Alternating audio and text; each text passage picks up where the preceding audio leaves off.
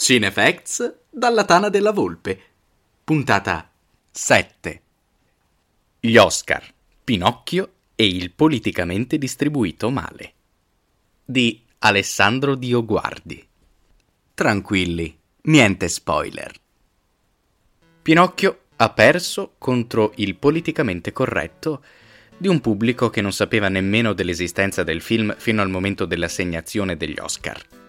Gli Oscar 2021 sono il circo mediatico preferito dal commentatore italiano esperto di tutto e di niente, ma in particolar modo offrono agli EP man della retorica la possibilità di sfoderare l'ormai esausto repertorio di cliché alle gare Italia e statuette. Noi italiani non sapremo fare le acconciature anni 20, ma sappiamo inventare mondi. Uno di questi universi sci-fi, uno dei più affascinanti per la narrazione contemporanea, appartiene a quella costruzione che ci vede vittime della dittatura del politicamente corretto. Un despota in grado di portarci via la qualunque, anche gli Oscar. E quest'anno, con orrore e disgusto e un discreto sprezzo del pericolo nel ledere la maestà dell'artigianato della moda italiana, il dittatore ci ha tolto l'Oscar per i migliori costumi. Pinocchio, il film diretto da Matteo Garrone, seppur candidato, ha perso in favore di Ma Rainey's Black Bottom. Prima di proseguire, ci sono da sottolineare un paio di cose.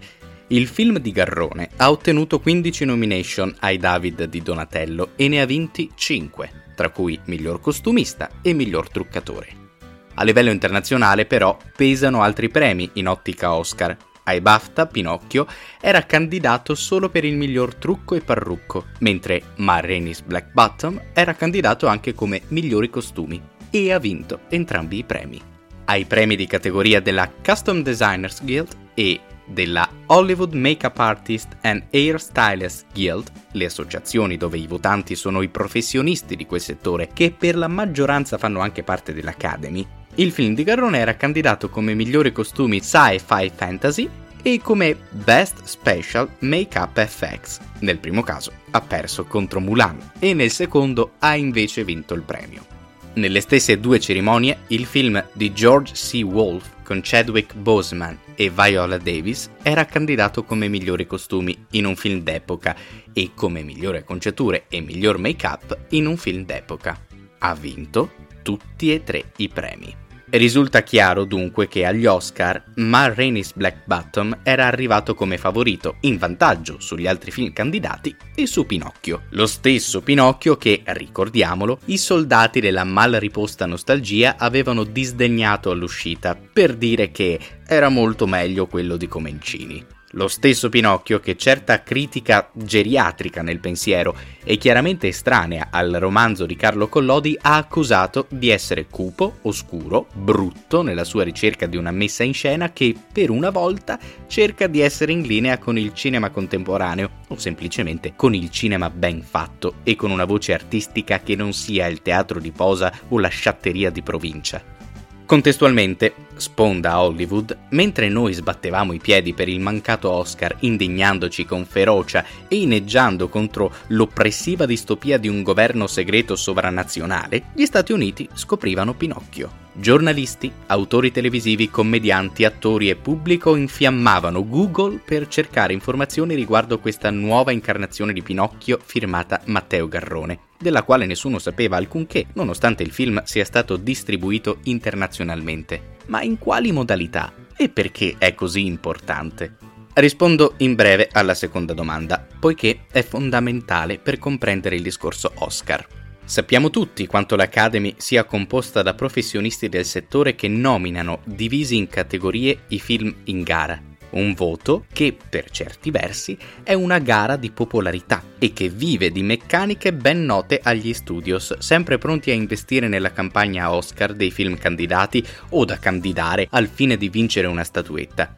Un traguardo che porta potere economico, popolare e produttivo alla major, tanto quanto alle personalità coinvolte. Chiedetelo a Cartoon Saloon, piccolo studio di animazione irlandese che con The Secret of Kells, la canzone del mare, e Wolf Walkers, il popolo dei lupi, ha conquistato Hollywood. L'Oscar è un premio che spesso vive nella pancia del momento, di comunicazione, di impatto sul pubblico e critica e, come anticipato, di popolarità. La produzione e la distribuzione di Pinocchio, come ha giocato e quanto ha creduto in un film che, a onor del vero, ha già di per sé una sconfinata voce popolare di respiro internazionale. Arrivo quindi a rispondere alla prima domanda. Pinocchio è uscito nelle sale italiane il 19 dicembre 2019, diventando il film di Matteo Garrone con il maggiore incasso dopo Gomorra. Ma all'estero? In Irlanda, dove vivo, e in UK il film è arrivato nelle sale il 14 agosto 2020 in piena pandemia, con poche sale aperte e con il distanziamento sociale in atto, un momento davvero orribile per la distribuzione dell'opera. Una scelta sbadata non solo per il tempismo, ma anche da un punto di vista della finestra scelta. L'estate è solitamente associata ai blockbuster, ai film di ampio intrattenimento come gli action, i cinecomic o le commedie più irriverenti. La finestra migliore per Pinocchio sarebbe stata invece quella natalizia, negli USA e in Canada è infatti uscito il 25 dicembre 2020, sempre in piena pandemia, con i mercati di Los Angeles e New York, il polso di riferimento dei box office americani, chiusi dai provvedimenti di contenimento del Covid-19 e le major sul piede di guerra nei confronti dei piani di distribuzione ibrida e l'uso massivo di piattaforme streaming. Vedi il caso Wonder Woman 1984 e le decisioni di HBO Max e Warner Media.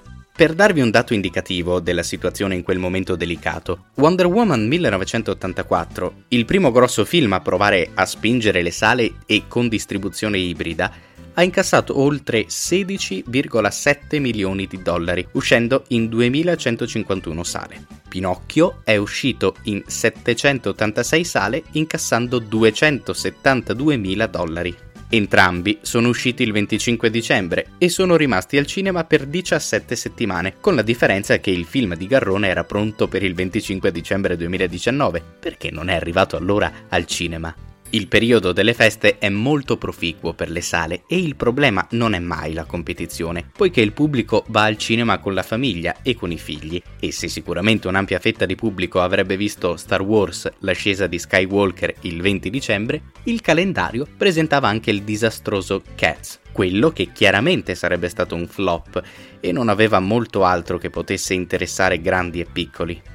Considerando che il 6 dicembre usciva Playmobil The Movie, non proprio il film di animazione dell'anno o della settimana, e il 25 dicembre usciva 1917 di Sam Mendes, non certo un bel film per famiglie. Sarebbe quindi interessante capire perché il cinema internazionale distribuisce in tutto il mondo nelle finestre opportune e quando richiesto dalle circostanze, mentre noi ci tiriamo indietro. Venendo invece a quello che è stato considerate le reazioni del pubblico, sembra chiaro che Pinocchio non sia stato per nulla pubblicizzato in terra statunitense e che probabilmente l'operazione sia servita come mero esercizio per soddisfare i criteri per entrare nelle regole di selezione dell'Academy. Un esercizio piuttosto inutile, poiché, come anticipato, il film ha bisogno di divenire fenomeno pop e di entrare nel radar degli addetti ai lavori che, se non lo vedono o se non ne sentono parlare, nel dubbio voteranno per il film più vicino al loro sentire, piuttosto che la favola italiana conosciuta in tutto il mondo e che nessuno ha visto. Venendo alla mia esperienza diretta, per quanto mi sia piaciuto vedere il film in sala, devo dire che nonostante i circuiti fossero aperti e per oltre tre mesi il pubblico si è riversato nei cinema con regolarità, ho saputo della proiezione di Pinocchio in maniera del tutto accidentale.